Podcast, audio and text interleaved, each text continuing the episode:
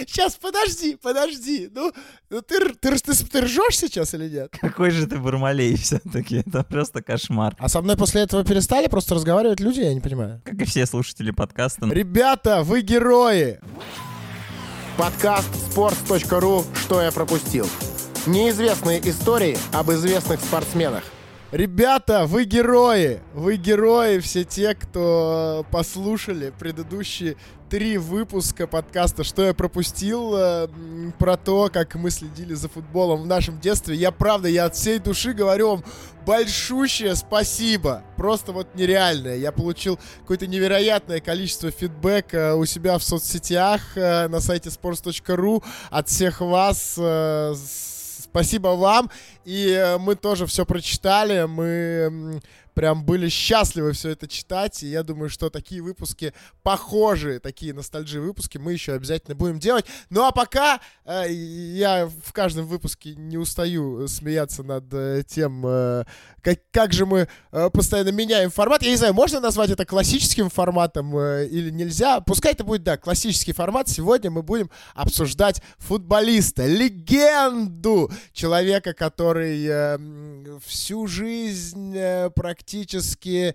Хотя, подождите, сейчас я это говорю, и непонятно, да, о ком я? То ли о Дидье Драгба, о котором пойдет речь, то ли о Владе Воронине, который тоже абсолютная легенда и соведущий подкаста «Что я пропустил» вместе со мной. А в чем легендарность? Не очень понятно. Дидье Драгба понятно. А, и привет, привет, тоже присоединяюсь к словам Феди. Спасибо за то, что вы слушали эти три выпуска и всячески на них реагировали. Ну, а пока что мы для вас э, готовим и делаем выпуск э, про Дидье Драгба, и делаем мы его, конечно же, с Владом не вдвоем, вдвоем нам его не осилить. Сегодня э, наш гость, э, человек, который э, вот так вот взял такой руль и рулит, активно очень рулит всеми социальными сетями э, sports.ru, человек, который постоянно придумывает какой-то креатив, человек, э, на которого вы часто ругаетесь, когда видите в инстаграме sports.ru э, какие-то несмешные картинки, думаете, господи, кто же это все придумал, а? Это вот он, Кирилл Воробьев. Кирюха, здорово. Здорово. Здорово, Фидос, здорово, Влад.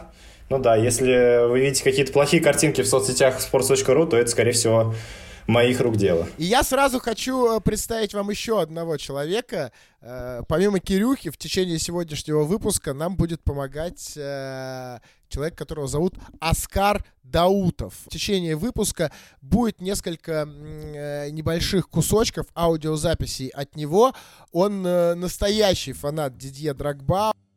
Привет всем слушателям подкаста «Что я пропустил».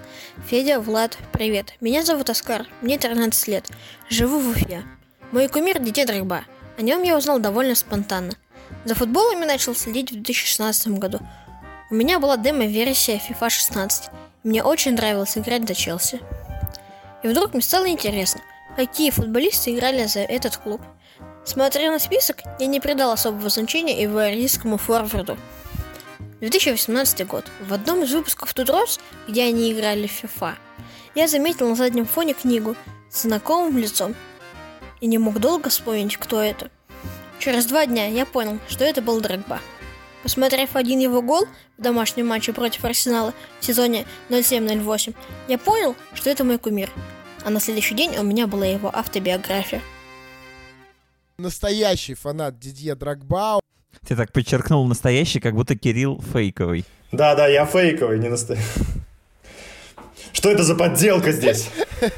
Да, мы вот и проверим. В общем, он очень давно писал о том, что хочет принять участие в выпуске про Дидье Драгба, э, что он там несколько раз пересчитывал его э, автобиографию и... Не несколько раз, а четыре.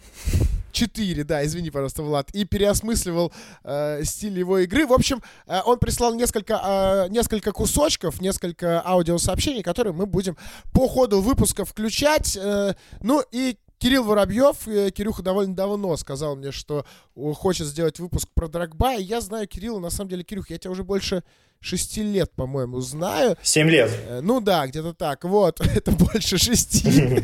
Пока все верно, пока все верно. Идем без ошибок. Действительно, я помню, что э, у меня вот ассоциация Кирилл Воробьев и Дидье Драгба, она появилась сразу. Э, появилась из-за твоей э, электронной почты. Но давай ты, наверное, э, постепенно, аккуратно расскажешь, как вообще все это появилось и что за электронная почта. Кстати, э, я думаю, что, возможно, даже Влад Воронин об этом не знает. Влад, ты понимаешь, о чем я сейчас спрашиваю у Кирилла? Нет, как и все слушатели подкаста, Вот. но вы как-то между собой разговариваете. Вперед. Ну, Смотрите, первую почту мне придумал батя. Когда я уехал э, учиться за рубеж, я учился в Ирландии полгода, и папе нужно было как-то со мной связываться, кроме телефона, и он мне завел почту, которую назвал Драгбат. Вот это вот это вот идиот собака. Да, да, да, да, да, всё верно. Это понятно. Ты расскажи про э, почту э, про Да, да, Драгба. да. А потом он мне создал еще одну, э, чтобы там, не знаю, э, спам туда капал. Вот, и назвал ее dragba.sparo, собака Mail.ru Sparo, потому что Hey, my little friends. Today we are going to do lesson one. Sparrow — это воробей по-английски. Bye bye. Take care, little ones. Началось это все из-за того, ну, придумал название, потому что я с детства фанател от Драгба. Э, Форма Драгба была моей первой в жизни. Мне ее привезли из Англии. Тетя ездила в Лондон, была на Стэнфорд-Бридж и выбирала между Лэмпордом и Драгба, что мне привезти. Выбрал Драгба, и... а я не знал, кто это. Она мне привезла форму, а я думаю, Драгба, типа, я знаю, там есть Робин, есть Дэмиан Дафф, есть там Гудью. А Драгба это кто-то вообще такой? Ну, типа, он играл э, не так много, как э, Гуд Йонсен тот же. И я спросил папу, а кто такой Драгба? Он сказал, а Драгба это единственный нормальный нападающий в Челси. И я успокоился сразу. Ну все, нормально, значит. Не какое-то говнину мне подсунули. А, Гудьонсон играл больше, чем Дидье Драгба. Вот это как, как вообще... Ну там в каком-то сезоне, да, было. Я верю, что такое могло быть в каком-то сезоне. Просто сейчас представить это лично, мне кажется, ну, для многих э, таких поздних болельщиков Челси довольно непросто. Ну да. Кроме того, ну, вообще у Драгба очень сложно было с э, игром времени всегда, потому что Челси постоянно покупал каких-то крутых форвардов, типа там Креспа или Шевченко, и Драгба немножко задвигали, но он всегда почему-то, я не знаю почему, умел вырывать э, себе место в основе и вытеснять и выигрывать конкуренцию. Поэтому, ну, удивляться тому, что Гудьонсон играл больше него в каком-то сезоне нет смысла. Где сейчас Гудьонсон, а где Драгба?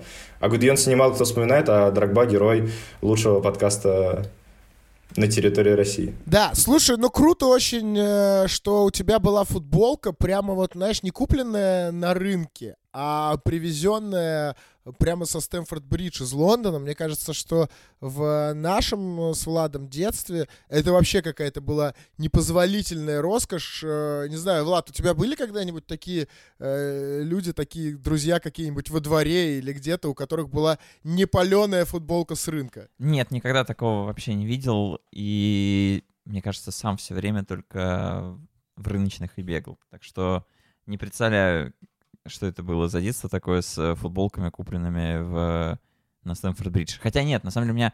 Ну, мне 13 лет было, когда первая настоящая футболка у меня появилась. Это была футболка Барселоны. Я помню, что я вообще тогда обалдел. Думал, как вот настоящий из магазина Барселоны. Это же вообще стоит целое состояние, как это возможно. И я ходил, когда мне мама ее купила, я просто там дня два говорил спасибо каждые пять минут, мне кажется. Поэтому, ну, в целом, да, это настоящая футболка еще и европейского клуба, это какая-то драгоценность, мне кажется.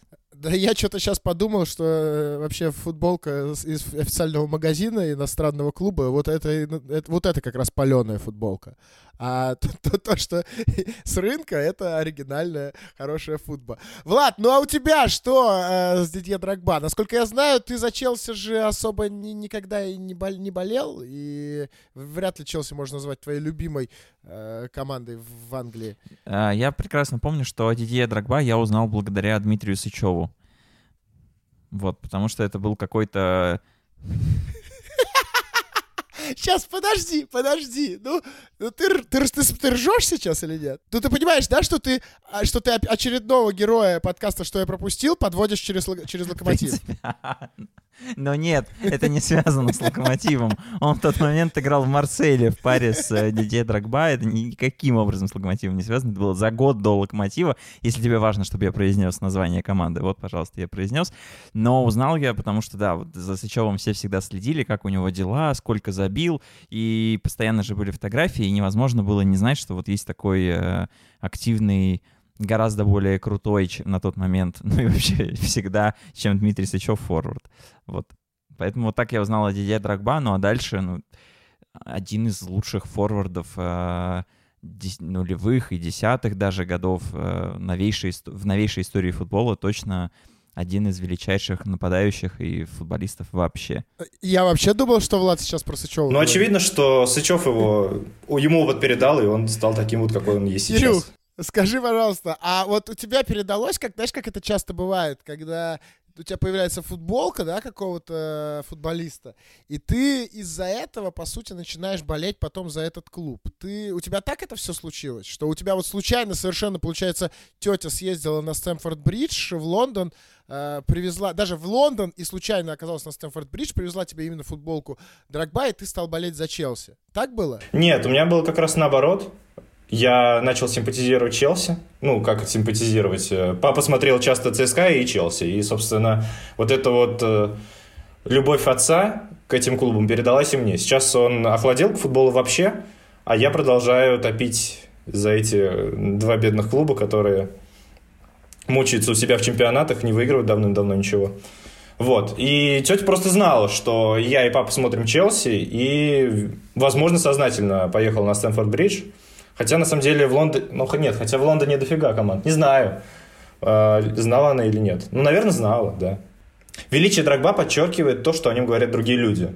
Например, Арсен Венгер говорил несколько раз, раз что у Драгба менталитет победителя и что он постоянно вызывал боль у Арсенала. А Диего Коста говорил, что смотрел матчи Челси только ради него и наблюдал за действиями Драгба и пытался учиться играть э, центрального нападающего, глядя на игру его арийца.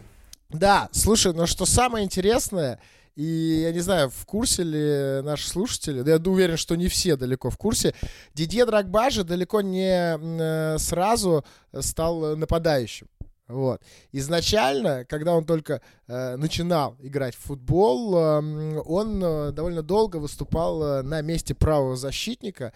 Вот. Э, ну и тут, наверное, стоит рассказать вообще о том, э, с чего он э, начинал играть в футбол, как все это э, происходило.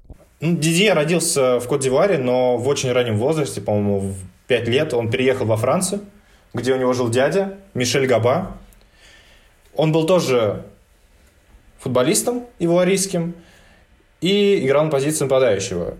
Дрогба сначала был защитником, как ты уже сказал, Фидос, но под влиянием дяди он поменял свое амплуа. Когда там Габа подошел к нему и сказал, друг, защитников много, а миру нужны нападающие.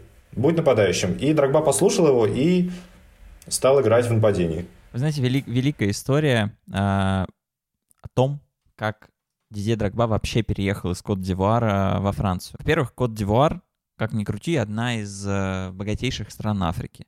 Несмотря на это, довольно долго в разных частях страны э, люди жили и живут довольно бедно. И у родителей Драгба, несмотря на то, что оба работали в банковской сфере, тоже были финансовые проблемы, и они хотели, чтобы Драгба получил классное образование, но с этим в Кот-д'Ивуаре, естественно, проблемы, но есть хорошие там экономические и родственные связи с Францией, и они решили, что надо отправлять Дидье э, вот как раз к родственнику с тем, чтобы он там хорошо учился в школе, получил образование в университете и стал на ноги во Франции. Чтобы он стал футболистом, они не хотели. И именно вот дядя настоял на этом пути, сказал, тебе надо быть футболистом, у тебя классные физические данные, а, но Дидье отправили во Францию, когда ему было всего 5 лет, то есть он еще даже в школу не ходил а, а денег на то, чтобы уехать всей семьей и просто как как-то обсудить, как все, как все будет устроено в пригороде Парижа, у семьи не было, поэтому Дидье пятилетнего отправили одного. Ну, как-то договорились с авиакомпанией, выписали разрешение.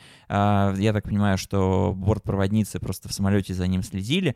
Но прекрасно, чтобы не потеряться в аэропорту ни в Кот-д'Ивуаре, ни во Франции, родители повесили на шею Дидье табличку, на которой было написано, что меня зовут Дидье, я лечу в Париж, и меня там должен встретить Мишель Габа. Вот, и он ехал как, как я не знаю, как пес какой-то, кого как так еще подписывают, у кого такие таблички на шее висят на какой-нибудь выставке собачьей. Вот такая была прекрасная история. Еще из вот этого детского периода Драгба меня зацепила маленькая история про то, что мама называла все детство Дидье Тито. И есть э, две версии относительно того, почему такое странное прозвище вообще могло возникнуть э, у парня в Африке. Первое, что так называли физически мощных парней, которые такие крупные, гиганты. А вторая, самая распространенная и, кажется, все-таки правдивая версия касается того, что мама Диде Драгба была поклонницей Иосипа Броза Тита, это правитель Югославии, который управлял страной 35 э, лет. И ну, ему мало было власти внутри Югославии, и хотелось прославлять себя и свое государство вообще во всем мире, и поэтому он в том числе поддерживал э, многие африканские страны, которые там, на рубеже 60-х годов начинали борьбу за освобождение, независимость, и в том числе Поэтому Тито возглавлял движение против э, военных блоков, в которые вступили более 100 стран. И Тита ездил по африканским странам, но в Кот-Дивуар он никогда не заглядывал. Тем не менее, всячески поддерживал африканские страны, и вот в Кот-Дивуаре тоже стал очень из именно из-за этого популярен. Но вот мне показалось очень необычным и интересным, что футболиста могли вот так все детство называть. Хотя называли его не только Тита, и в том числе называли Тупаком в честь э, того самого рэпера Тупака Шакура.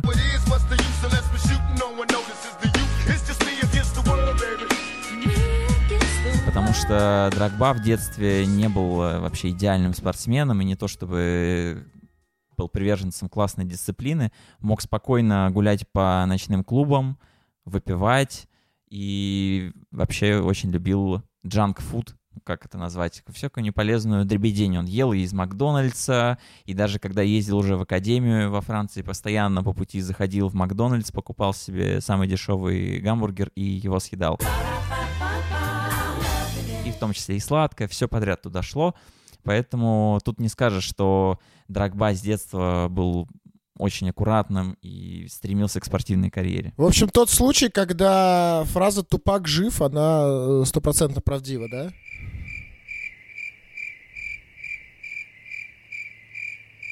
А со мной после этого перестали просто разговаривать люди, я не понимаю. Ну да, что тебе скажешь? Да, после шутки подтвердить, завизировать ее, что ли? Что, печать поставить, может быть? Ладно, хорошо, сверчки так сверчки. На самом деле у него же еще была э, кличка, ну и остается, клич, кличка «Вождь». А, вот, и а, как мы выяснили при подготовке к подкасту, вождем его называют только в России почему-то. Э, нигде э, за пределами России э, эта кличка особо неизвестна. Ну и, Влад, раз ты вот сказал про, про то, что он там любил Макдональдс и так далее, мне сразу же вспомнилась история, сам Дидье Драгба рассказывал, дальше его цитата. Мне 20 лет, и я смотрю, как мой ровесник Тири Анри поднимает Кубок мира, а я лежу на диване и жую пиццу. А, это Дидье Драгба говорил о чемпионате мира 98 года, когда он действительно... Э, почему я зацепился за нее? Потому что он тут говорит, что я лежу на диване и жую пиццу. А, когда действительно сборная Франции э, во Франции выиграла чемпионат мира, вот, а Дидье Драгба тогда только-только как-то вообще, можно сказать, начинал играть в футбол, и на самом деле именно на то время пришлось самое, самый сложный период, как мне кажется, в карьере Дидье Драгба. Давайте, наверное, о нем отдельно и поговорим. Вообще, мне кажется, что мы часто, говоря про великих футболистов, говорим, как все у них складывалось не то чтобы гладко, но вот в какой-то момент все щелкнуло и получалось хорошо. А, ну, с самого юного возраста. История Драгба вообще другая. Вот то, что ты говоришь, по сути же, они одногодки. Он смотрел на человека своего возраста, тоже футболиста, и он ему страшно завидовал. Там и Анри, и Давид Трезеге, они все примерно одного возраста, но Драгба раскрылся гораздо позже. И, в принципе, весь его путь но он очень сложный, потому что у Драгба была куча травм, у Драгба была куча препятствий, он не мог никак попасть в хорошую команду, и поэтому я бы не говорил вот про именно этот отдельный эпизод, когда в 98 году Франция стала чемпионом мира, он валялся на диване и ел пиццу, а просто целиком бы поговорил про вот этот сложный путь 90-х годов. Ну, начать, наверное, тогда стоит с э, первого полупрофессионального клуба Дидье Драгба, который назывался Левалуа. Левалуа. Кто-нибудь из вас слышал когда-нибудь такой клуб вообще? Левалуа. Не, ну понятно, что прям такое французский, явно французское название, но я слышу о нем впервые. Играл он э, э, в четвертом, получается, по счету дивизионе. Э, вот. И именно там э, тогда играл Дидье Драгба. Э, и что вот интересно, интересный момент, который мне очень понравился, что играя там, а, он, э, естественно, хотел э, попасть куда-то выше. То есть амбиции Драгба были на уровне, вот. И он рассказывал, что рассылал резюме во все клубы Лиги 1, надеясь, что кто-нибудь, хотя бы кто-нибудь возьмет его на просмотр. Естественно, там большинство вообще ему не ответили, остальные просто сказали, нет, чувак, извини. Вот. Он говорит, что естественно, что более-менее ожидаемая была такая история, и он сдаваться не собирался. Кстати, я сейчас, когда э, узнал вот об этой э, части карьеры Дидье Драгба, что он рассылал эти резюме по клубам Лиги 1, я вспомнил э, часть из э, недавнего фильма Юра Дудя про Кремниевую долину, когда чувак просто из Медведкова, из района Москвы, э, ну, там он уже уехал из Медведкова, но, в принципе, э, был там в Чехии где-то, и просто написал в Google, э, написал в Google, Э, там, условно, так и так, э, я хотел бы у вас работать. Вот. И он говорит, что сначала мне не ответили, а потом, там, спустя какое-то время мне ответили. Меня вообще тоже всегда очень поражают такие истории, когда люди что-то, ну, вот, вот так вот напрямую просто пытаются куда-то пробиться, и, как оказывается, иногда это все-таки работает. Ага, но то, только ты рассказываешь историю, когда человеку ответили, а Дидье Драгба, если что, вообще не ответили, и наплевали на него, и не считали никаким большим талантом. И, в принципе, помо- помогли ему, как вводится в футболе, связи. Потому что тот самый дядя, который говорил, давай, Дидье, становись футболистом, потом он ему сказал, давай, Дидье, не надо тебе защитником, становись форвардом, он ему организовал просмотр в Ренне. И несмотря на то, что Рен для многих слушателей нашего подкаста, возможно, не ассоциируется с какими-то большими футбольными успехами и там чемпионствами, медалями, Рен — это одна из лучших академий молодежных во Франции до сих пор. А, который поставляет просто как конвейер игроков для французской системы и как потом уже вводится для всяких испанских топ-клубов, английских топ-клубов. Поэтому вот попасть на просмотр в Рен — это очень-очень круто. Ну нет, ты, я не знаю, ты так говоришь, э, что Рен. Рен, в принципе, это, знаешь, такой, вот если Левелуа мы никогда не слышали, наверное, то Рен — это команда, которая с детства у нас э, на слуху. Не, я понимаю, что название известно, я просто к тому, что это действительно прям топ-топ-топ уровень, не просто какая-то команда, которая на слуху, а это сильная-сильная академия, куда, если ты попадаешь, когда тебе там даже 18 лет, это все равно хорошо, потому что они прекрасно знают, как с парнями там 15-18 лет обращаться, с тем, чтобы они профессионалами стали, а не пропали вот где-то там в этом возрасте. Так вот, э, и он приехал на просмотр в Рен, и там целой пачкой просто молодых парней просматривали, потому что, ну, во французской системе, если кто не знает, э, тестирование не заканчивается там на этапе 9-10 лет, вот ты попал и все. Там, в принципе, каждый год отсеивают, убирают из команды, отсматривают на региональных уровнях лучших. И вот эта практика, что каждый год кто-то может добавиться в команду возраста, это абсолютная норма. И сначала Драгба из там, кучи игроков попал в список 23, а на следующий день остались всего лишь два футболиста. И вот Драгба среди них, и их даже возили вместе с основной командой, в которой был в тот момент уже Сильвен Вильтор, которого вы тоже наверняка знаете по прекрасным успехам сборной Франции того времени. И по голу в ворота э, Франческо Тольда э, на последних минутах основного времени финала чемпионата Европы 2000 года. У нас, знаешь, э, на sports.ru принято рекламировать наши дружеские подкасты, да, э, типа там вот, у нас есть, извините, пирожки, капучино и катаначо и так далее. Да, слушайте, а с чего бы вдруг? Лучше послушайте наш подкаст, что я пропустил про чемпионат Европы 2000 года. У нас недавно выходил, отличные два выпуска были, правда? Да, отличные были выпуски. Сейчас, э, минут через 20, Влад, все нормально, я помню, минут через 20 отрекламим э, еще это, про прошлые выпуски наши. Вот. Да, все, все будем рекламировать, давай. Есть Да. классно.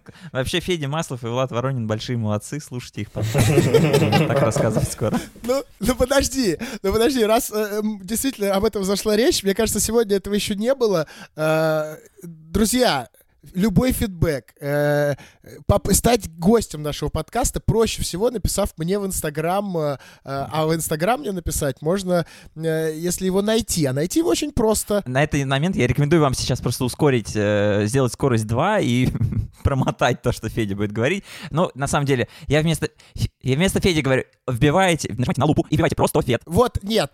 А для тех, кто сделал скорость 2, просто фед. Какой же ты бурмалей все-таки, это просто кошмар. Я все-таки расскажу, пожалуй, пожалуй, историю про Рен. Давай. Дидье Драгба в тот момент все еще был игроком Левалуа. Но вот он такой хитрый человек, что никому в Левалуа решил не сообщать о том, что мечтает играть уровнем выше, и не одним, а несколькими уровнями выше, и поехал на просмотр, и все это скрывал тщательно. А в Рене тоже не дураки и знают, что Дидье Драгба игрок Левалуа. И почему бы не позвонить в этот клуб и не узнать, э, что вообще за парень, какие есть подводные камни, что с ним не так, что так. В общем, они позвонили в Левалуа и до того момента, когда Драгба успел домой вернуться. Все, все вскрылось, и в Левалуа сказали, ну, как-то мы не хотим парня отпускать, и еще и по голове дали самому Ди- Дидье за то, что он не рассказывает о своих планах и все тайком делает. И поэтому Левалуа, чтобы его воспитать, загнул цену. За игрока четвертого дивизиона они попросили ну, на нынешние деньги примерно 150 тысяч евро, и Рен сказал, не-не-не, за такие деньги нам никого не надо. А чтобы вы понимали, Рен в тот момент заплатил еще в 70 раз больше э, за аргентинского форварда Марио Турдо, который ничего полезного Рену так и не дал, а спустя несколько лет вообще карьеру завершил. Вот, и так вот Рен не получил э, Дидье Драгба, получил ненужного аргентинского форварда, а сам Драгба остался в четвертом дивизионе. Но остался он там, э, ну, относительно ненадолго. Но перед этим я хочу напомнить, что вместе с нами сегодня в подкасте принимает участие Кирилл Воробьев. Э, Кирюх, скажи, пожалуйста, а ты когда-нибудь плакал э, после поражений? Ну, я про футбольное поле говорю. Не после личных, конечно, поражений, а про футбол. Ну, после личных поражений плакал, ну, бывало. А ты имеешь в виду моих поражений или поражений моей команды любимой? Не-не-не, именно э, поражение твоей команды. Ком- Ну, в смысле, твоих и твоей команды. Команда, за которую ты играл. Не когда ты смотрел футбол, а когда ты был непосредственным участником, да. Слушай, один раз было, это в пятом классе, по-моему, или в шестом. Я учился в школе в Подмосковье, и у нас был мини-турнир между командами классов. То есть э, шестой класс играл против пятого, пятый против четвертого и так далее. И у нас была очень большая заруба между пятым и шестым классом. И что-то мне не понравилось, на меня начали давить мои э, одноклубники, да, они начали говорить, что я как-то плохо играю, хотя я всегда был лидером команды, вот, я обиделся, расстроился, а потом э, чуваки проиграли по пенальти и обвинили меня, потому что непонятно почему, в общем, вот, и я, конечно, немножко расстроился и расплакался, но впредь э, у меня подобного не было. А почему ты спросил, Федос? Э, на самом деле, я вот э, еще, когда меня там Влад перебил, да, сказав, что Драгба никто не ответил, э, и зря я так сравниваю его с чуваком, который написал в Google, я-то вел к тому, что, да, Драгба действительно никто не ответил, но он был максимально упорным чуваком, и Влад, опять же, сказал, что помогли ему там связи, то, что дядя ему устроил просмотр в Рене, но я уверен, что это всегда все работает именно так, что ты стучишься куда-то, ты делаешь, делаешь, делаешь, делаешь, и потом тебе это э, возвращается. Вот я всегда в этом э, абсолютно убежден. И вот Драгба как раз-таки был эм, таким человеком, например, он был физически там максимально крепким, даже когда играл за Левалуа, но в технике у него были приличные пробелы, и он прям очень много тренировался, постоянно э, что-то делал, в общем, был максимально целеустремленным чел- человеком, и ему было вот никогда не было все равно, и рассказывали, что э, он ненавидел просто проигрывать, и э, когда проигрывал, он прям плакал, причем плакал не от обиды, а плакал от гнева, типа, ну почему, ну как это, почему вообще проиграли, он прям после каждого проигранного матча плакал. Вот. А, а может быть, кстати, еще вот почему он плакал, потому что в Левелуа не платили зарплату, э, то есть оклада не было, а, а платили там только за победы. Это реально были единственные деньги. Около 200 евро платили за каждую победу. А если проигрывали, то ничего не получал. Э, ничего не получали игроки, вот. Это, возможно, еще одна причина, но я, конечно, сомневаюсь в этом. Вот. Э, и Драгба пахал. Драгба реально пахал. Кирюха, я сейчас вспомнил, что у тебя же прям ты настолько был фанатом Драгба, что у тебя даже ВКонтакте, по-моему, у тебя э, было написано Дидье Драгба, когда можно было ставить не настоящее имя, фамилию. Ну да, у меня очень много где, на самом деле, Драгба фигурировал, не только ВКонтакте, но я там еще и на Ческоме был, э, Драгба Спаро какой-то там. И, как я уже говорил раньше, у меня почты были. В общем, э, Драгба у меня был просто везде. Единственное, только не было у меня тетрадок никаких и дневников. Вот. Но зато у меня был мне а, где-то, по-моему, тоже в шестом классе купили цветной телефон, не черно-белый Nokia, а цветной телефон Samsung, а Samsung тогда был спонсором а, Челси титульным. И в этом телефоне, в Samsung, были обои с игроками Челси. Я себе сразу, я увидел это, офигел от радости и поставил себе Дидье Драгба, и у меня на телефоне маленьком, у которого экран, я не знаю, меньше, чем мне даже сложно сравнить этот экран. У меня стояла фотография Дидье Драгба, и я очень этому радовался, потому что ну, я даже поверить не мог, что такое возможно. Возможно. Ну вот у тебя была почта Драгба с Драгбас Пароу, да, вот. А у нашего подкаста же теперь тоже есть почта. Я решил прямо сейчас напомнить. Друзья, э, пропустил собака sports.ru. Пишите по любым вопросам, абсолютно по любым. Э, и именно на эту почту как раз-таки э, написал э, нам э, человек по имени Оскар. Э, еще раз зовут его Оскар Даутов. И вот э, буквально через э, несколько минут он тоже примет участие в нашем подкасте.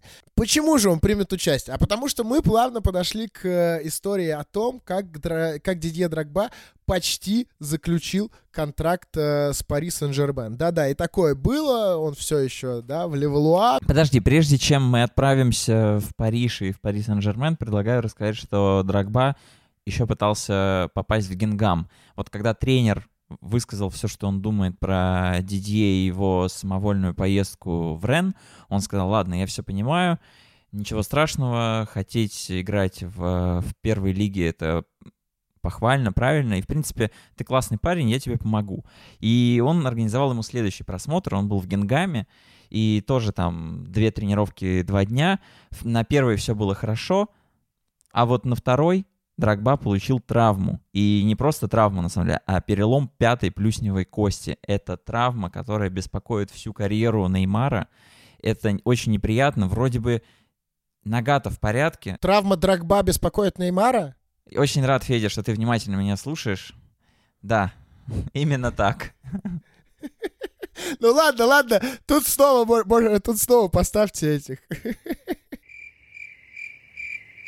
Что поделать, да, травма очень сложная, на самом деле, потому что на несколько месяцев игрока выключает, и, естественно, не смог Драгба никакой дальше просмотр пройти, и получается, что уже второй просмотр в топовой команде Драгба не удался, и он снова вернулся в этот Леволуа, а что дальше случилось с поездкой в Париж, уже вот Федя пусть рассказывает. Ну, не только я, да, а, но действительно, э, он продолжал работать, э, продолжал тренироваться, и в какой-то момент э, ему позвонили, и это был звонок от тренера юношеской команды ПСЖ. Э, вот. Э, и попросил он приехать, попросил он Дидье Драгба, чтобы тот приехал в тренировочный центр в их. Ну, и Драгба так воспрял духом, подумал, что вот, э, сейчас поеду. Правда, он сразу сказал, что у него травма сейчас, и он не сможет сразу приступить к тренировкам. Э, но все равно этот э, тренер сказал, приезжай. Э, вот. И, видимо, довольно э, давно, еще до травмы за Дидье Драгба э, следили скауты ПСЖ. Провели медосмотр там, э, выяснилось, что там через э, два месяца уже Дидье Драгба сможет играть, и, ну, все, все сходилось к тому, что э, Дидье Драгба должен вот-вот подписать контракт с ПСЖ. И даже несмотря на то, что Драгба э, всю жизнь, как он признается, болел, поддерживал Марсель, э, конечно же, он э, в тот момент не думал особо о том, что там, ПСЖ, это конкурент Марселя, нельзя подписывать с ними контракт и так далее. Таких мыслей не было, это нормально абсолютно для человека, который мечтает стать футболистом.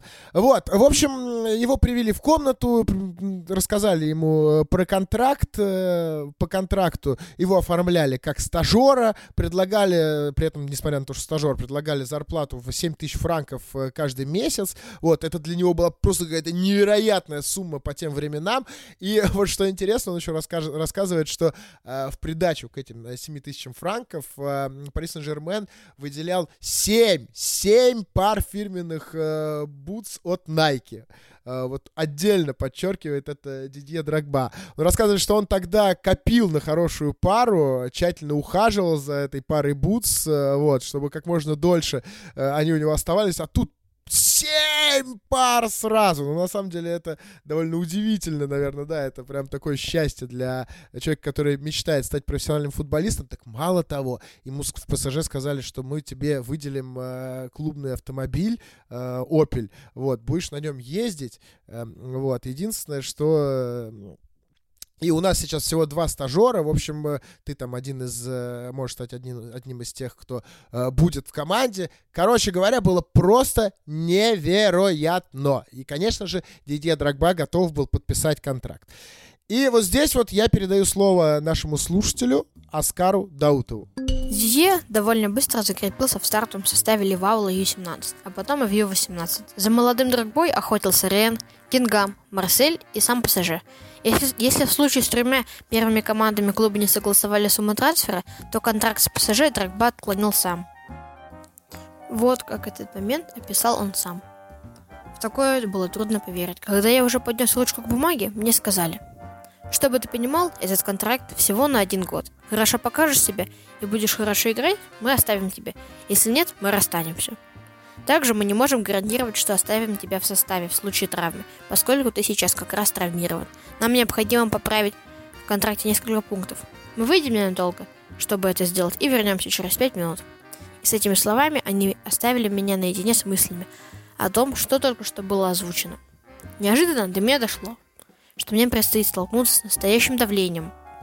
Таким, какого я еще никогда не испытывал – После игры за любительскую команду, которая тренировался один или два раза в неделю, а затем после выступлений в четвертом дивизионе, слишком много предстояло измениться. Это означало, что через год я могу вернуться к тому, с чего начал, чтобы вновь стартовать с нуля.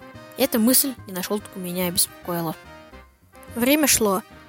Пять минут превратились в десять, затем в двадцать. Никто не возвращался. У меня появились дурные предчувствия – что происходит? Куда все они делись? Может, они изменили свое решение? Казалось, ко мне вообще никто не проявлял ни малейшего интереса. Я ощущал себя пустышкой. Это было не лучшее начало. Внезапно я начал трусить. Я по-настоящему испугался. Ладно, я сам себя успокаивал. Даю им еще пять минут. Если они не придут, то я ухожу. Прошло уже 30 минут. Хорошо, еще пять минут. Торговался я сам с собой. 35 минут. 40. С меня хватит, пора уходить. Я просто встал и вышел. Сконфуженный от всего произошедшего. Спасибо большое Оскару, настоящему фанату Дидье Драгба. Э, вот. Но не, не до конца он рассказал эту историю. Э, после этого Драгба вернулся домой, и отец спросил у него, ну что, подписал ты контракт? Драгба сказал, нет. Отец, естественно, был максимально удивлен, как это нет. А, вот. И Драгба сказал, не подписал, потому что они заставили меня сидеть в этой комнате несколько часов. И никто даже не проявил ко мне ни малейшего интереса. Я просто взял и ушел оттуда. Отец был э, все просто, ну, э, не понимал, как такое возможно. Он утверждал, что Драгба должен был просто сидеть и никуда не уходить. А Дидье ответил, что нет, мне было не по себе. Я просто, э, просто чувствовал, что это не в моих силах дальше там э, оставаться. Но несмотря на то, что Драгба наконец-то оказался в крупном клубе, это еще не означало, что Дидье стал большим профессиональным игроком и что вот сразу вся его карьера наладилась. Да, он уже был реально взрослый игрок, да, это крупный клуб, но все-таки он был в такой системе подготовки все еще. И, как вспоминает тренер Лимана Марк Вестерлоп, Драгба тяжело давались тренировки на старте. Он привык к более такому расслабленному режиму, и, и каждодневные тренировки с большой нагрузкой были для него совершенно непривычные, и тяжело ему это давалось, несмотря на то, что была физическая крепость. Прошел так один год, и вроде бы Дидье постепенно ко всему привыкал и должен был сделать шаг на следующий уровень, но он получил травму. И не просто травму, а перелом лодыжки и, и плюс еще к этому малой берцовой кости есть это плюс еще там полгода до восстановления, все снова ломается. Это как раз к разговору о том, что э, на карьеру Драгба очень сильно повлияли травмы. Если вот он с таким бэкграундом вот так сверкал, вообще сложно представить, что было бы, если бы у него этих травм не было. Потому что даже вот эти полгода тренировки там, в районе 18, 19, 20 лет, это реально большая база, которая делает игрока лучше. А, но это же не просто травма, а игрокам Лимана того, того возраста — каждый год продлевали контракт на один сезон. И это происходило в мае. И травму в конце первого года Драгба получил вот как раз там на границе апреля-мая, и он не понимал, будут ли с ним продлевать контракт. И вот когда он получил эту травму, эти два перелома жутких, ему письмо на тот момент о продлении контракта еще не пришло, и он был в полной уверенности, когда его уносили на носилках, что это все, это конец. Из Лимана он сейчас выпадает, сейчас придется вернуться снова в какой-нибудь третий, четвертый дивизион, и, в принципе, непонятно, становиться ли футболистом в таких условиях. У тебя переломы, ничего не понятно, в топовый клуб зовут, все время ничего не складывается. Сейчас, наконец-то, вроде бы что-то начало получаться, и снова травма. И в этот момент уже родители из Кот-Дивуара постоянно приезжали к Дидье, всячески ему помогали, и на Драгба сильно влияло вот, что мама постоянно за ним следит, и что все должно быть в порядке, что он наконец-то должен встать на ноги и семью двигать вперед, а непонятно, контракт вроде бы не дают. И вот как-то, уже получив эту травму, Драгба достал из ящика письмо из клуба и был в полной уверенности, что там сообщение о том, что все, парень, прости, контракт мы не продлеваем, мы с тобой расстаемся. И он практически дрожащими руками разорвал конверт и увидел, что там уведомление о том, что все-таки контракт продлевается, все будет в порядке, у тебя есть время восстановиться и стать классным игроком. Как раз в этот момент, а, через месяц, получив уведомление о продлении контракта, Дидье Драгба сидел на диване и смотрел финал чемпионата мира 98 -го года и видел, как его ровесник Терри Энри поднимал Кубок мира, а Дидье Драгба сидел и жевал пиццу. Да, поиграл за Лиман Драгба. Э, не могу сказать, что он там очень много забивал. Э, был сезон, там, когда в 21 матче он забил 5 мячей. Э, до этого он забивал 7 голов в 30 играх. Вот. Но Э, после э, Лимана и перед Марселем, получается, таким первым по-настоящему важ, очень важным большим клубом Дидье Драгба, у него случился э, еще и Генгам. Генгам, который мог э, случиться в жизни Драгба э, чуть-чуть пораньше, но э, произошел вот только тогда, в 2002. В Генгаме Э, на протяжении двух сезонов э, играл Дидье Драгба, вот, ну и после Генгама э, случился в его карьере клуб, за который он болел с самого детства, Марсель. Вот. И про Марсель немножко хочется остановиться и снова слово нашему слушателю Оскару. Он расскажет про первую тренировку, которую Дидье Дрогба провел в Марсель. Как только Дрогба присоединился к команде, его поразил случай на первой тренировке. Он проходил предсезонку не полностью вместе с остальными. То не был как следует готов к нагрузкам. Был август, стояла настоящая жара, начали беговые упражнения, и он понял, что не справляется с общим теплом. Изнывая под палящим солнцем, пульс у него зашкаливал. Он все больше отставал. Один из защитников, Джонни Эйкер, заметил это, но вместо того, чтобы оставить его и продолжать бежать, он попробовал слегка приподрить новичка – и когда стало ясно, что это не помогает, заставил всех притормозить. Они дали Диди отдышаться и поставили его впереди. Теперь Драгба задавал темп. Этот случай очень сильно поразил его Ариса, так как в других бы командах просто не заметили и продолжили бы бежать дальше. Такому отношению к себе Драгба приятно удивился. Ну и, кстати, именно тогда, когда Дидье Драгба играл в Марселе, впервые состоялась э, встреча его с Жозе Мауриньо. Ну, скорее всего, э, главным тренером, ну уж точно одним из важнейших тренеров Драгба в его карьере. Кирилл Воробьев человек, который э, по-прежнему принимает полноценное участие в записи этого подкаста. Э, кажется, тебе есть что сказать. Да, именно в Марселе он начал забивать очень много голов. Он, по-моему, в сезоне забил 19 мячей в первом же за Марсель. И именно играя за Марсель, он познакомился с Жозе Мауриньо. Тогда Дидье с Марселем встретился с Порту в Лиге Чемпионов, и в подтрибуне велодрома состоялся первый разговор Жозе Мауриньо и Дидье Драгба. Жозе в шутку спросил у Дидье, есть ли у него какой-нибудь э, племянник или двоюродный брат, или какой-нибудь еще родственник, который тоже очень много забивает, потому что уже тогда являлся его фанатом. А потом сказал, что если бы у него были деньги, ну, у его клуба, он бы обязательно купил Драгба к себе. Но денег, к сожалению, в порту на Драгба не было.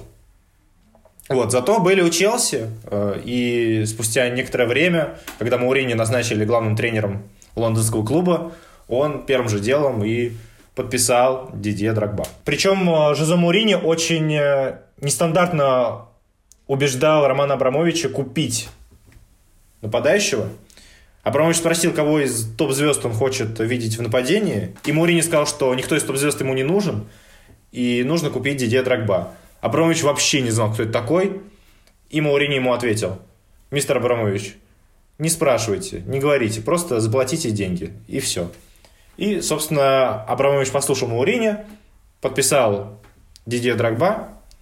И таким образом Ивуариец оказался в главном клубе своей карьеры. Причем, когда Драгба оказался в Челси, это, наверное, был тоже очень тяжелый период для него, потому что, ну, Дидье даже говорил, что ему было очень некомфортно, потому что в Марселе он чувствовал себя как будто все вокруг так и должно быть. Он забивает очень много голов, он король, он лучший игрок команды, а в Челси ему не оказывали должного внимания, и разговаривали на английском языке, а не на французском. Удивительно, почему это так.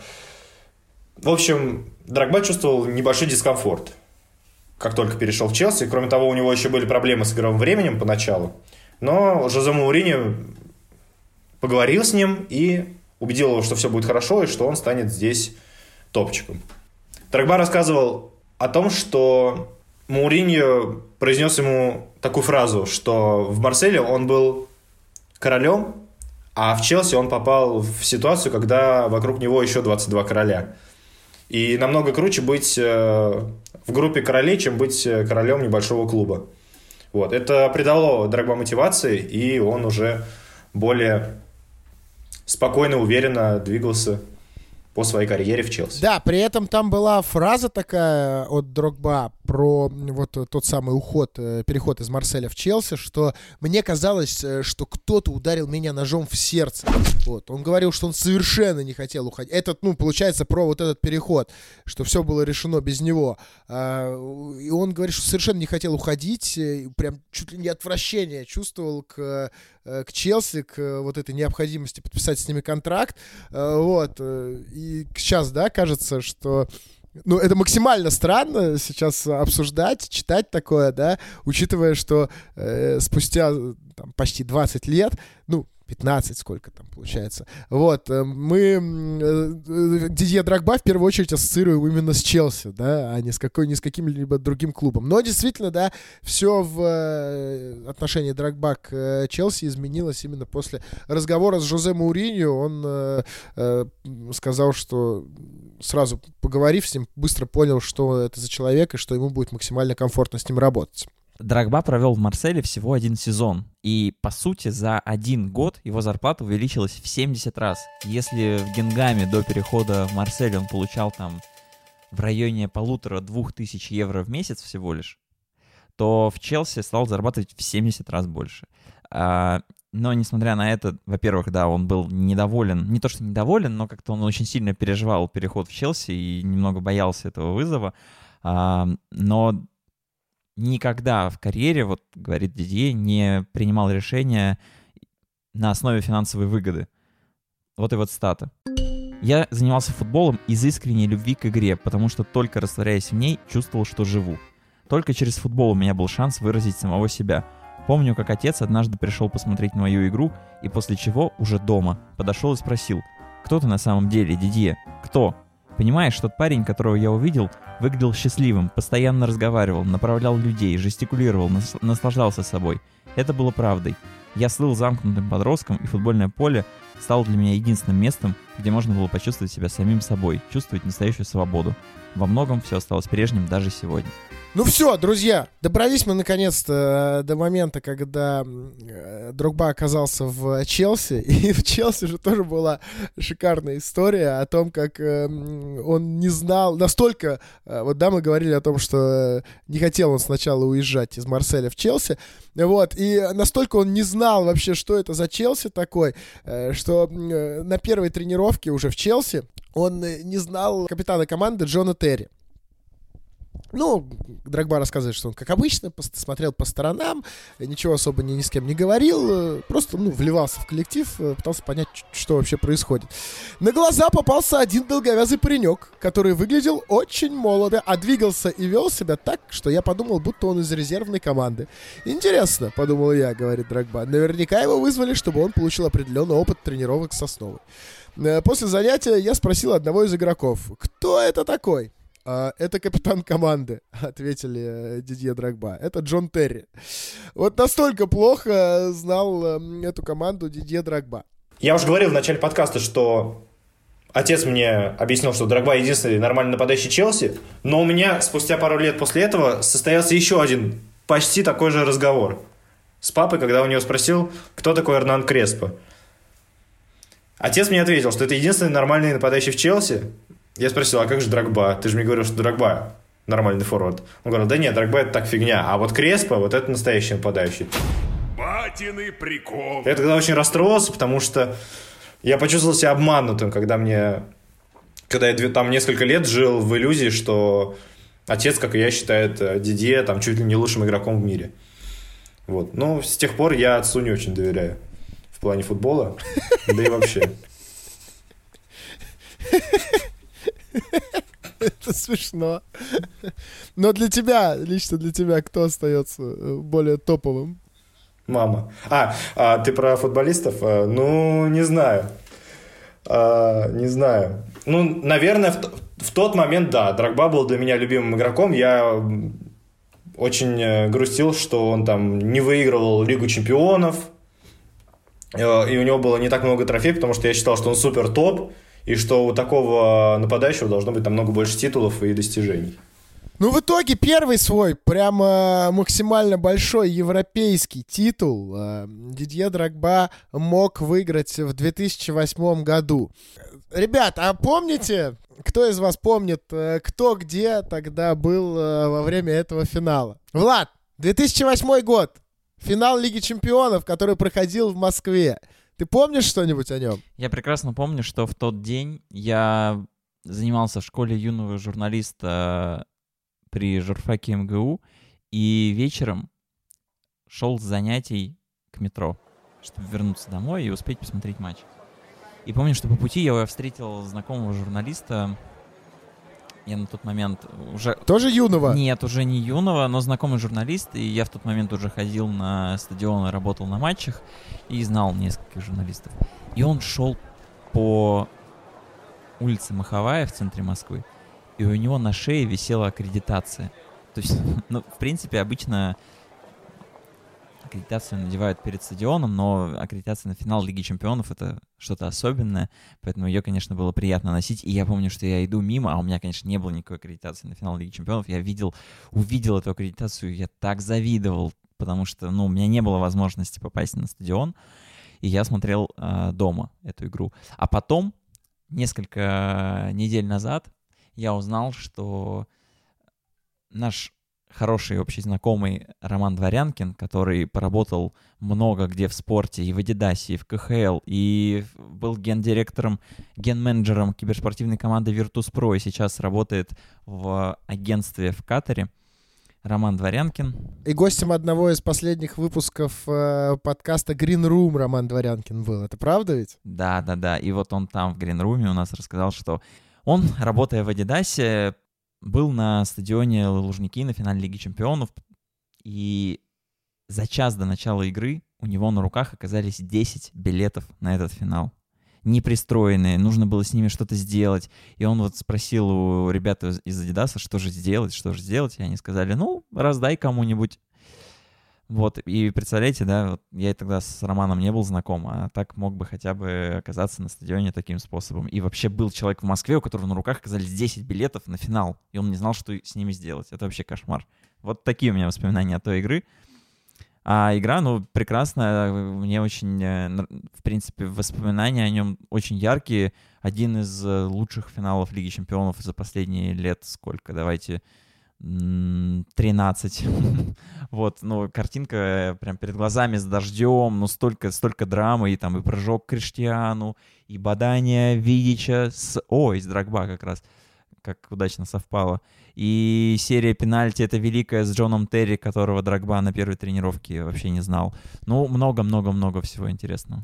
Да, Э, ну, во-первых, во-первых, для тех, кто, э, кому интересно, а интересно, мне кажется, это более-менее всем, э, действительно, подкаст sports.ru, Green Room, один, ведущий, один из ведущих этого подкаста, это мой соведущий, любимый Влад Воронин, подкаст про Э, спорт и экономику, экономику в спорте, про маркетинг и вот эти все умные слова, вот эти все умные э, предметы э, и науки, которые я должен был изучать в своем экономическом университете, но совершенно не изучал. Вот Влад в этом гораздо лучше разбирается, и там э, действительно э, частенько бывает очень-очень круто, э, и вот в том числе э, всякие, не только там у, у, умное все вот это, вот, знаете, умные словечки звучат, но бывают и абсолютно человеческие классные истории.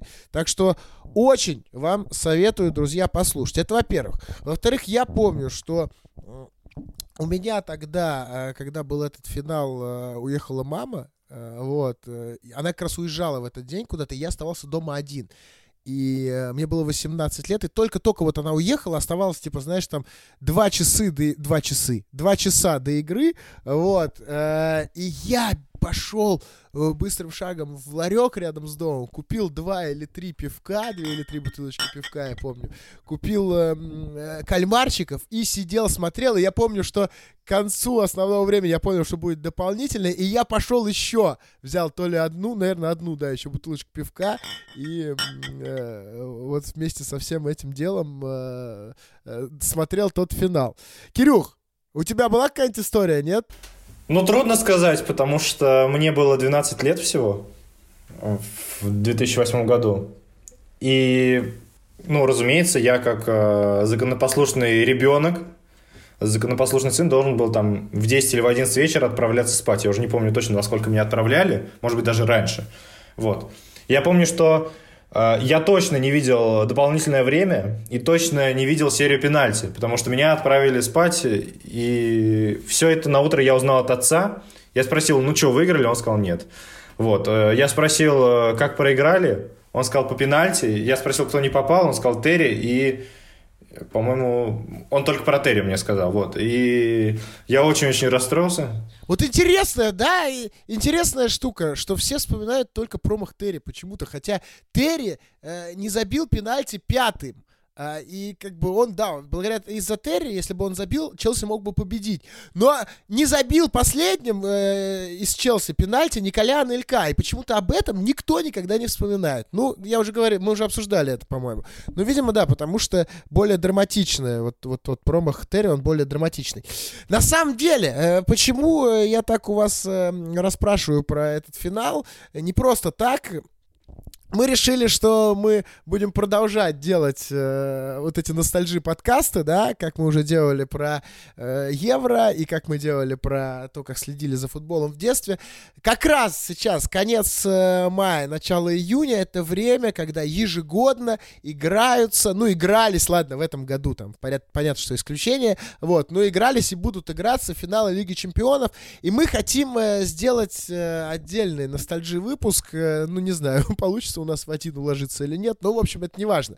Э, как минимум один отдельный ностальжи выпуск э, о финалах Лиги Чемпионов, о том, э, как э, мы с вами смотрели эти финалы, что их окружало, что с вами происходило. Может быть, кто-то очень был счастлив победе своей команды в финале Лиги Чемпионов и не знаю, там через 9 месяцев у него родился ребенок. Кто-то, может быть, э, стал мужчиной. Я почему-то считаю, что э, в дни финалов Лиги Чемпионов все должны были, видимо, отчасти заниматься сексом. Ну, в общем, любая ваша история, я не знаю, может быть, э, она со- финал Лиги Чемпионов совпал с вашим выпускным, и это э, было какое-то невероятное впечатление любая история, э, как всегда, на почту пропустил собака sports.ru. Присылайте аудиофрагмент до двух минут ваше воспоминание о любом финале Лиги Чемпионов. О том финале, который остался у вас в памяти больше всего. Фидос, удивительно, что ты не потерял девственность в этот финал Лиги Чемпионов. Ты же сказал, что у тебя мама уехала, и квартира была пустая, и тебе уже было 18 лет. Почему, кстати, и ты был один, да? Так а почему ты был один-то? Почему никого не позвал? Слушай, а я хотел футбик посмотреть. Я вот мне, мне хотелось именно посмотреть футбол, и э, я сейчас так вспоминаю, что у меня, да, у меня была девушка в то время постоянная, но я не стал ее звать. Да, потому что я хотел просто посмотреть футбол, насладиться футбиком. Какой я молодец, а! Ничего себе я лучший. Вот. Друзья, в общем, присылайте аудиофрагменты длительностью до двух минут. Э, пропустил собака sports.ru. Мы выберем лучшие из них, и вы станете участниками нашего подкаста.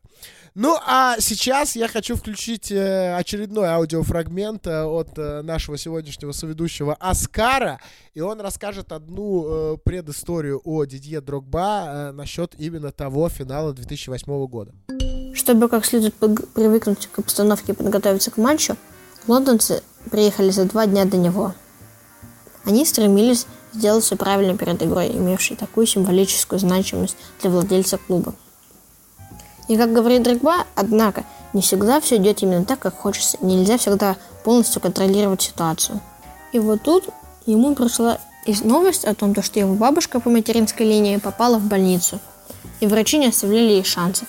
И во время всей двухдневной подготовки к матчу Дрогба постоянно разговаривал с матерью по телефону, узнавая вести о бабушке.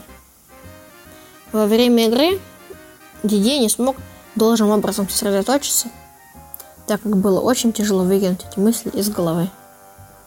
Как говорит он сам, может не случилось тогда этих проблем, дела бы шли бы по-другому. Но все же мы живые люди, и мы не всегда понимаем, что мы не можем отделить себя от происходящего в нашей жизни. Я верю в судьбу, в то, что тот финал был не наш. Это был финал МЮ. Спасибо Оскару, да, э, действительно. Ну, вот тот конфликт с Видичем, э, я думаю, что все его помнят. э. они увиделись, кстати, снова, и снова в Москве спустя 10 лет во время чемпионата мира, который был два года назад. Два года прошло со- с чемпионата мира. Офигеть, а? Что происходит? Мне кажется, мы скоро будем делать ностальжи подкаст про э, чемпионат мира 2018. Вот, э, и Видич рассказал, что все окей, они там пожали друг другу руки, руки и никаких конфликтов э, между ними нет. Это нормально, сказал видеть, что они тогда э, так эмоции были на э, таком уровне, ну потому что действительно, когда ты играешь в финале такого турнира, когда столько всего на кону, это абсолютно нормально. Но был еще один конфликт у, Ди- Дие Драгба, вообще целиком у всего Челси, но у Драгба тоже в особенности с арбитром Эврибо. Вы, конечно же, помните ту великую игру Челси с Барселоной, когда Челси всем Лондоном, буквально всем стадионом и всем Лондоном давил на этого норвежского арбитра, но так своего и не добился. У того матча, ладно, оставим в стороне тот конфликт, потому что он со всех сторон уже рассмотрен и всячески разбирался, а, но есть тут забытая маленькая деталь, что в тот день на Стэнфорд-Бридж был Килиан Мбаппе. И вообще он должен был в Челси перейти, он потому что приезжал на стажировку, проходил медобследование, и перед матчем вот он остановил Дидье Драгба, потому что Драгба был для него кумиром, и попросил о, с- о фотографии, ну, о селфи, грубо говоря, но сел, как слова как такового тогда не было. И Драгба сказал, парень, подожди, я сейчас сосредоточен, игра, не, не могу никаких фотографий, вот давай после. И он прям пообещал, и Мбаппе на это так рассчитывал, но вот из-за конфликта, из-за злости, из-за того, что Челси так и не вышел э, в финал, все закончилось плохо, фотография не случилась, но наконец-то все-таки в этом году справедливость была восстановлена, и Драгба вместе с Килианом Мбаппе сделали фотографию на вручении премии FIFA Best. Ну и... Ну, хотя, ладно, я хотел, знаете, сравнить Дидье Драгба и Килиана Мбаппе, но вообще это неблагодарное какое-то дело, я не буду этого делать. Все. Не, не, извините, что у меня такая мысль вообще пришла. Лучше давайте еще про, одна, про одного тренера в э, жизни Дидье Драгба, о котором нельзя не сказать. Этого тренера очень, э, ну, для меня он тоже такой довольно Вернее, по духу-то мне это совершенно не близкий чувак. Вот. Я говорю об Андре Вилшбоше. Вот. Но он тренировал «Зенит» какое-то время. Э, это, кстати, наверное, было время, когда э, вот именно про Андре, при Андре Вилшбоше я как раз-таки окончательно, наверное, прекратил, знаете, вот так э, болеть за э, «Зенит». То есть вот при нем еще как-то я более-менее следил, смотрел матчи, и вот тогда совсем во мне умерла это, вот умер болельщик именно. Вот, но э, до этого, как э, вы знаете, как все помнят, э, Виллаж Бош был тренером Челси, было это довольно давно, э, после того, да, он там повторил э, практически э, путь Жозе Мауриньо, тоже вместе с Порту выиграл э, э Лигу Европы, да, ведь он выиграл, если он, А, он выиграл Лигу Европы спорту, да, да, да, да, да. Да. Да, выиграл он э, Лигу Европы спорту в 2011 году, и его позвали работать в Челси. Но в Челси у Андрея Виллашбоша было все э, далеко не супер. Если кратко рассказывать, э, чтобы уж нам на, надолго все это не растягивать, то э, очень как-то э, гнул свою линию сильно Андрей Виллаш-Бош, и это была та линия, которая совершенно не приносила Челси никаких дивидендов.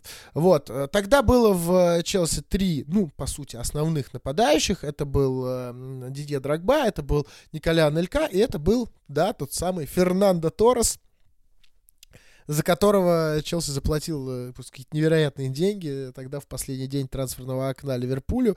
И этот Торрес э, постоянно выпускал его, очень много играл и совершенно Торрес э, ничего не забивал. Вот. Драгба был недоволен э, тем игровым временем, которое выделялось э, для него от Андрея Виллаша Боша. От Андрея Виллаш Боша, да. Я буду поправляться, потому что нас научили тогда, что первую часть его фамилии мы не склоняем. Вот. И он общался с Бошем, говорил, что, ну, почему так, если уж ты... Почему играет Фернандо Торрес, если ты действительно считаешь, что должен играть сильнейший нападающий, то должен играть тогда Николя Анель игрока, потому что именно он был лучшим в предсезонке. Вот. После этого Бош решил, что он будет менять нападающих, они будут играть по матчу. Один матч Фернандо Торрес, второй там Анелька, третий Драгба. Э, естественно, это не устраивало особо э, никого, и Драгба, ну, я могу здесь говорить только за Драгба, который действительно высказывался открыто об этом, что его не устраивало то, что он э, играет один матч из трех, э, выходит в старте. Вот. Ну и, в общем, в целом какая-то была довольно нездоровая атмосфера в команде. Драгба, э, Виллаж Бош хотел, чтобы Челси разыгрывал мяч от вратаря и низом приводил там к чужим воротам. Драгба говорил, что это не наш стиль игры, в Англии э, это ни к чему не приведет. Ну, там, спустя какое-то время Пеп Гвардиола доказал, что все-таки можно за счет такого стиля чего-то достичь. Но тогда вот э, Драгба который был силен физически, ему было кайфово там у чужих ворот бороться за мяч, э, считал, что должны длинные забросы туда э, следовать, где он будет что-то выигрывать. И были даже случаи, да, когда вот они играли с Ливерпулем, был счет 1-1, Драгба заменили на 84-й минуте, а на 87-й э, Челси пропустил именно из-за того, что начал атаку от своих ворот. Эм, Дальше продолжала э, нагнетаться вот эта вот э, конфликтная ситуация, когда, как рассказывает э, Драгба, э, Виллаж Бош собрал ветеранов команды, Чеха, Лэмпорда, Терри, э, Драгба, вот, и пообщался с ними, э, вот, вроде бы они там э, пришли к тому, что не надо так гнуть свою философию игры, надо как-то чуть играть чуть иначе, но при этом, э, когда было общее командное собрание, э, Виллаж Бош э, снова сказал, друзья, Мы продолжаем играть так, как я вам и говорил. В общем, явно был какой-то конфликт, и в том числе между Дидье Драгба и Виллаж Бошем. И когда Виллаж Бош спросил у каждого игрока, верят ли они что Челси в состоянии выиграть Лигу Чемпионов. Все ответили утвердительно, и когда э, дошло, дошла очередь до Драгба, э, он сказал, простите, тренер, но я не верю, что мы выиграем Лигу Чемпионов. Он решил э, не юлить никак, а просто ответить честно. Э, Бош ему сказал, Дидье, ну ты должен верить. Извини, Андре, но я не могу. А, и Драгба говорит, что атмосфера в коллективе, ну, особо вроде бы не ухудшилась, но очень это такой был поворотный момент во взаимоотношениях Андре Виллаш-Боша и в целом, наверное, всего Челси. А, вот. Понятно, что спустя какое-то время это все э, перевернулось э, в сторону какой-то шутки, вот, хотя там Драгба еще потом э, одноклубники по этому поводу э, подкалывали, типа, верь, Дидье, давай, верь, да. Ну а что было потом, э, я думаю, вы все отлично знаете и помните. Андрей Виллашбош перестал быть э, главным тренером Челси, стал Роберто Ди Матео, и дальше, ну, дальше был тот самый финал Лиги Чемпионов. Давайте, наверное, Прям очень много мы его вспоминать не будем, но отдельно хотелось бы остановиться на э, том самом голе, который Дидье... Да, это был финал Челси-Бавария 2012 год. Бавария ведет со счетом 1-0, и на 88-й минуте Дидье Драгба забивает ответный гол, делая счет 1-1. Когда Андрея Виллаш-Боуша уволили, Дидье Драгба подошел к Хуану Мати, молодому первый сезон он проводил за Челси, и сказал ему, что Хуан должен помочь ему выиграть Лигу Чемпионов в этом году. То есть э, вот это вот э, отсутствие веры, о котором Фидос говорил немного ранее, оно сменилось тем, ну, оно сменилось целеустремленностью. То есть э, весь клуб очень хотел выиграть Лигу Чемпионов, потому что шансов на титулы уже не было, кубки не так много значили для Челси, а вот Лига Чемпионов оставалась единственным шансом завершить сезон на какой-то ну, мажорной ноте. И Дидье Драгба просил Хуану Мату помочь ему выиграть Лигу Чемпионов. А потом, во время уже финала, когда Бавария забила первый гол в конце второго тайма, Драгба понуро шел к центральному кругу, а Мата подбежал к нему и сказал, Драгба, верь до конца, все сейчас будет, давай не сдавайся, мы сейчас отыграемся. И в итоге именно Хуан Мата и сделал тот самый навес на Дидье Драгба, который завершился голом ворота Баварии и который перевел встречу в овертайм. Мата.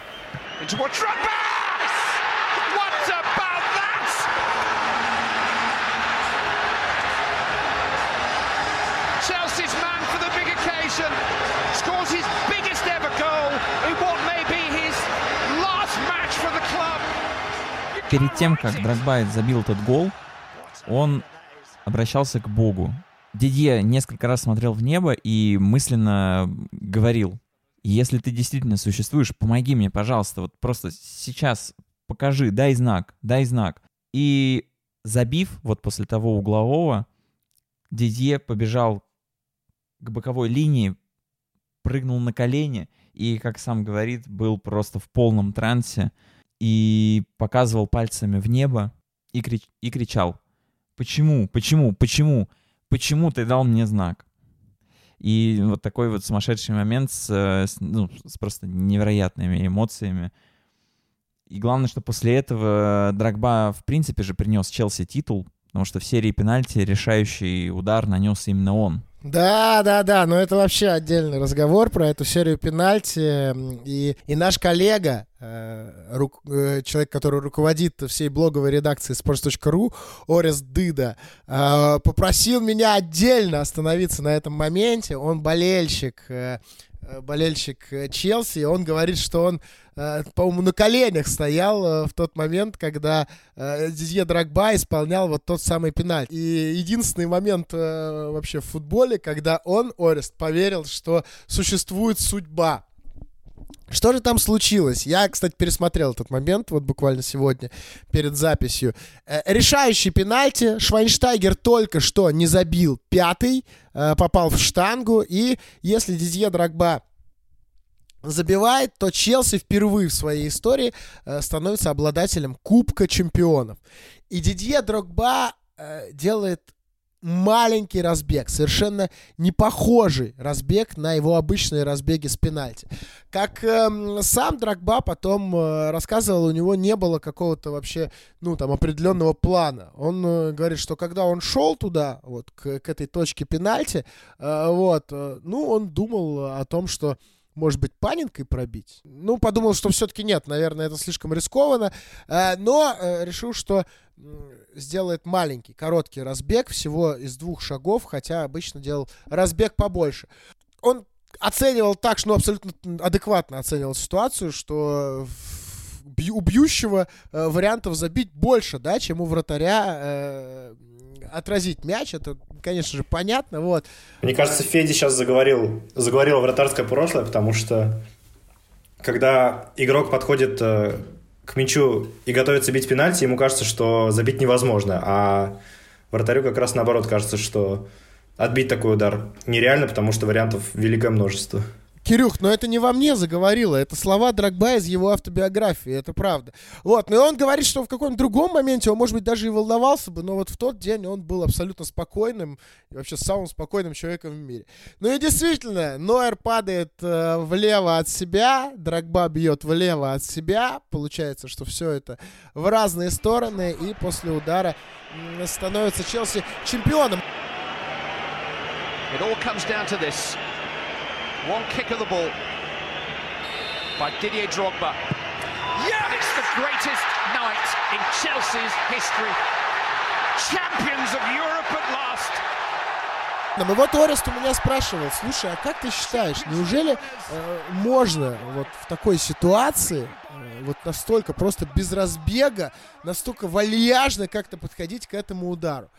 Но я сказал, что я не вижу здесь ничего, э, ничего странного. Это два шага. Но если человек умеет бить, если человек э, знает, как бить по мячу, то не обязательно совершенно делать э, разбег. Э, по сути даже, вот э, даже, по-моему, было какое-то исследование, мне кто-то рассказывал вроде бы, что э, если игрок сильно-сильно пробьет э, и очень точно в самый угол ворот, то вратарь прям самый угол, то вратарь, даже если он угадает направление мяча, этот пенальти отразить, скорее всего, э, все равно не сможет. То есть, если вратарь не будет нарушать правила и до последнего будет одной ногой стоять на линии ворот, и наугад прыгнет туда в угол, все равно, если удар будет сильным и точным, э, будет гол. Вот. Драгба в данном случае пробил, ну не сказать, что идеально. Он пробил, по-моему, не в притирку со штангой. Но он пробил нормально, он был уверен в себе, и мне кажется, что в таком случае ты имеешь право делать все, что угодно.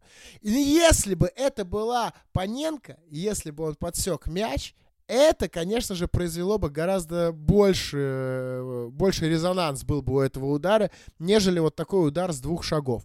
Я, если честно, э, даже не сразу вспомнил э, вот до подготовки к подкасту, только мы начали готовиться, там что-то читать, вспоминать, смотреть, вспомнил, да, увидел, что действительно были вот эти вот два шага, два шага. До этого я даже, честно говоря, не вспоминал об этом.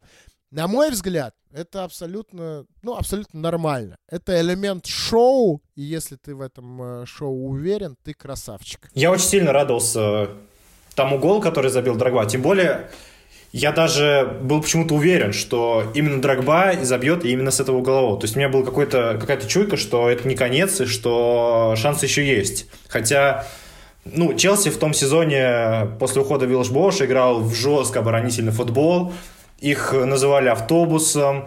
При Диматео игра была абсолютно не сексуальной, смотреть это было очень сложно, но я смотрел до конца матч, верил, надеялся, что счет сравняется, и когда сравнялся, я подумал, блин, вот, конечно, классная ирония судьбы. Драгба провалил там финал э, Лиги Чемпионов в 2008 году, там не забил э, э, гол, по-моему, он не забил в том матче.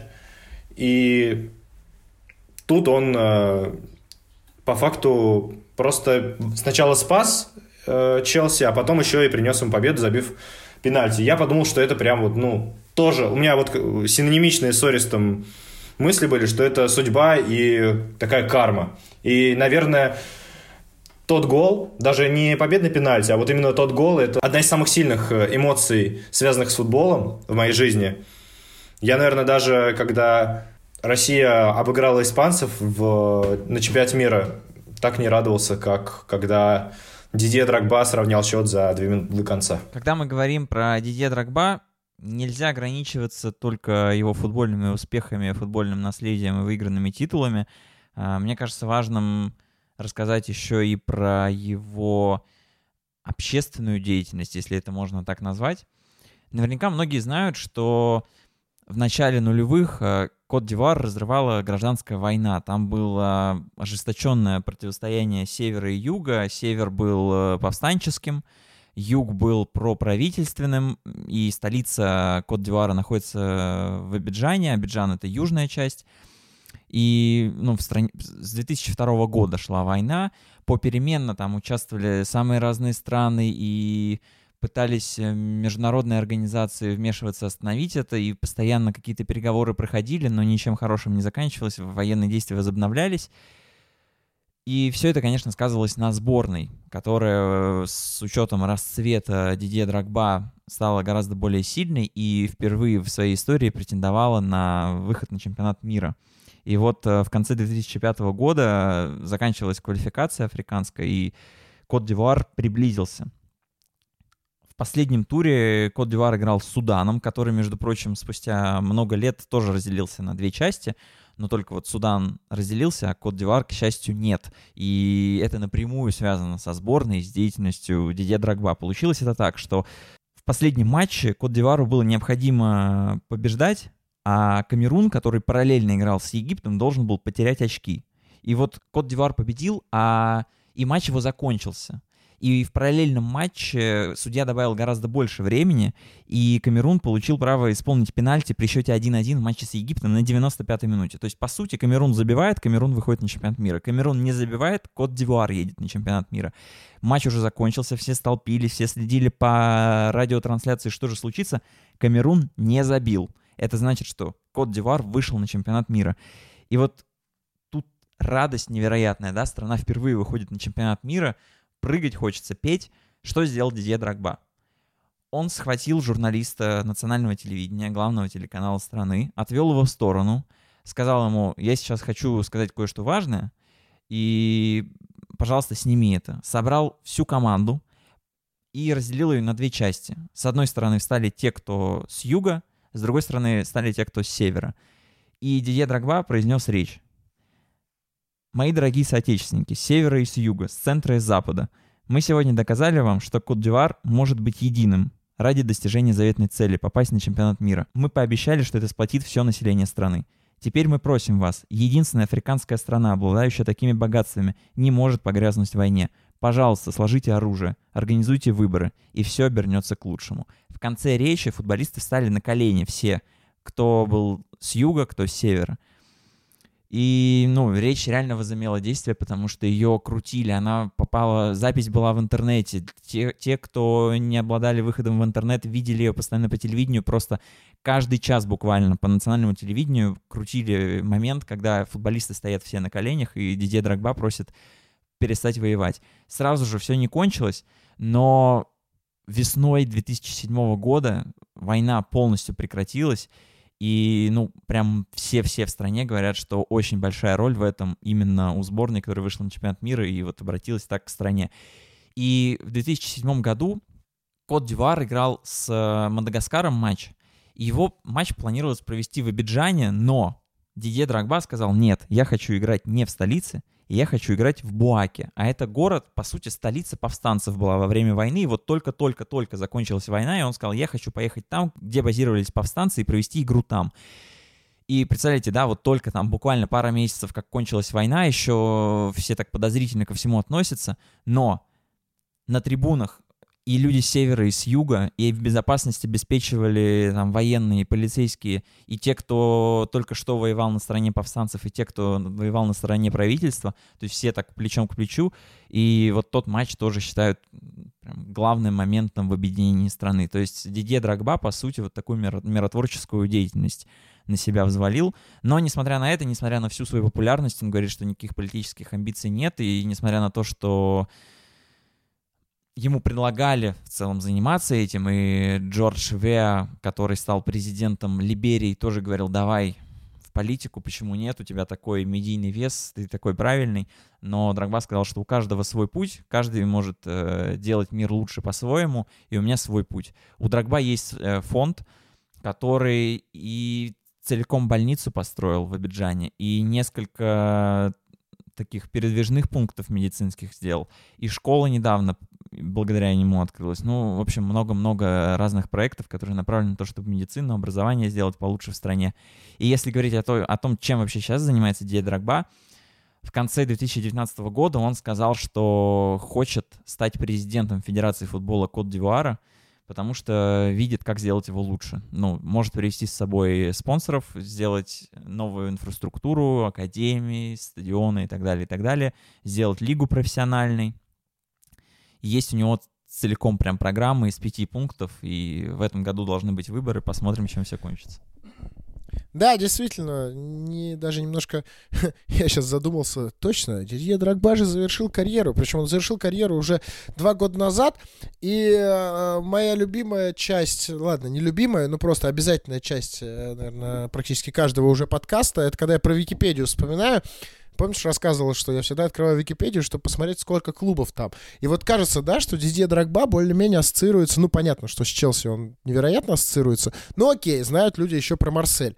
А тут, если посчитать, будет раз, два, три, четыре, пять, шесть, семь, восемь клубов. Восемь клубов было в карьере у Дидье Драгба. Восемь, восемь. Там Челси два раза.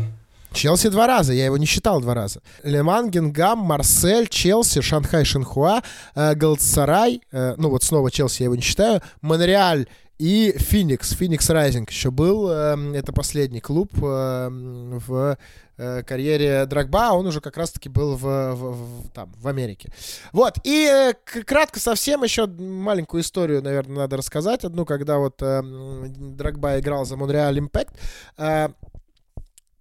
ну, это нормальная абсолютно практика, когда такие команды приглашают суперзвезд. Э, эти суперзвезды требуют нереальных условий. Там, понятно, что и по деньгам, да, и э, в том числе они там уже они столько отыграли, они гораздо старше какого-то основного костяка команды, и очень часто они держат, держатся отдельно.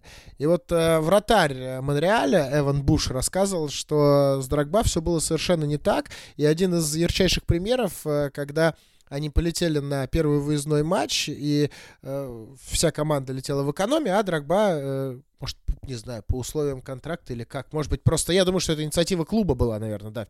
Э, ему взяли билеты в первый класс, и когда Драгба посмотрел э, и увидел, что он ну, единственный из команды летит в первом классе, он сказал, не-не, ребят, так не пойдет, э, и сел вместе с э, парнями, с футболистами, вот, и Буш говорил, что да, ну, ему вообще не, не, не нужен был, не важен был этот статус VIP, он обычный парень, абсолютно скромный человек, и летел вместе с нами.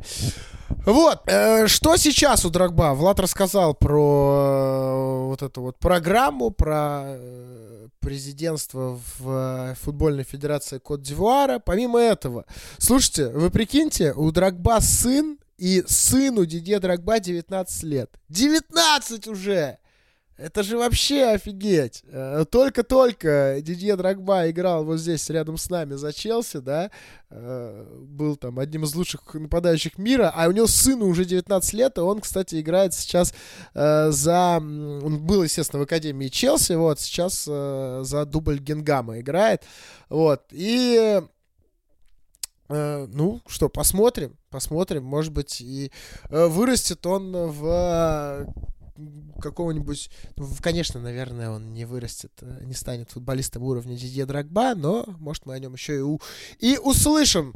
Э, услышали мы, кстати, сегодня, э, друзья, я напоминаю, что мы услышали сегодня Кирилла Воробьева, человека, который руководит социальными сетями sports.ru. Помимо Кирилла Воробьева, э, невероятное участие в записи сегодняшнего выпуска принял наш слушатель Оскар Даутов. Э, Оскар, э, спасибо тебе огромное, спасибо за то, что э, ты столько действительно полезной, классной информации нам передал и рассказал. Вот в таком формате, видите, тоже можно принять участие в нашем подкасте. И это стало возможным э, благодаря тому, что Оскар э, написал нам на почту, на почту пропустил собака sports.ru. Э, вы тоже туда обязательно пишите. Я напоминаю, что один из ближайших выпусков э, мы будем делать о финалах Лиги Чемпионов, о э, ваших воспоминаниях об этих финалах. Присылайте обязательно. Вот прямо сейчас закончили слушать, э, сели буквально на диктофон на телефоне, записали до двух минут небольшой кусочек ваши воспоминания о каком-нибудь финале Лиги Чемпионов, ну, какое-то самое яркое э, воспоминание, где есть какая-то мощная, классная история, отправили нам на эту почту и стали участником одного из ближайших выпусков. Все очень просто. Пом... Э, еще раз, пропустил собака sports.ru. Помимо этого, можно писать э, мне в Инстаграм.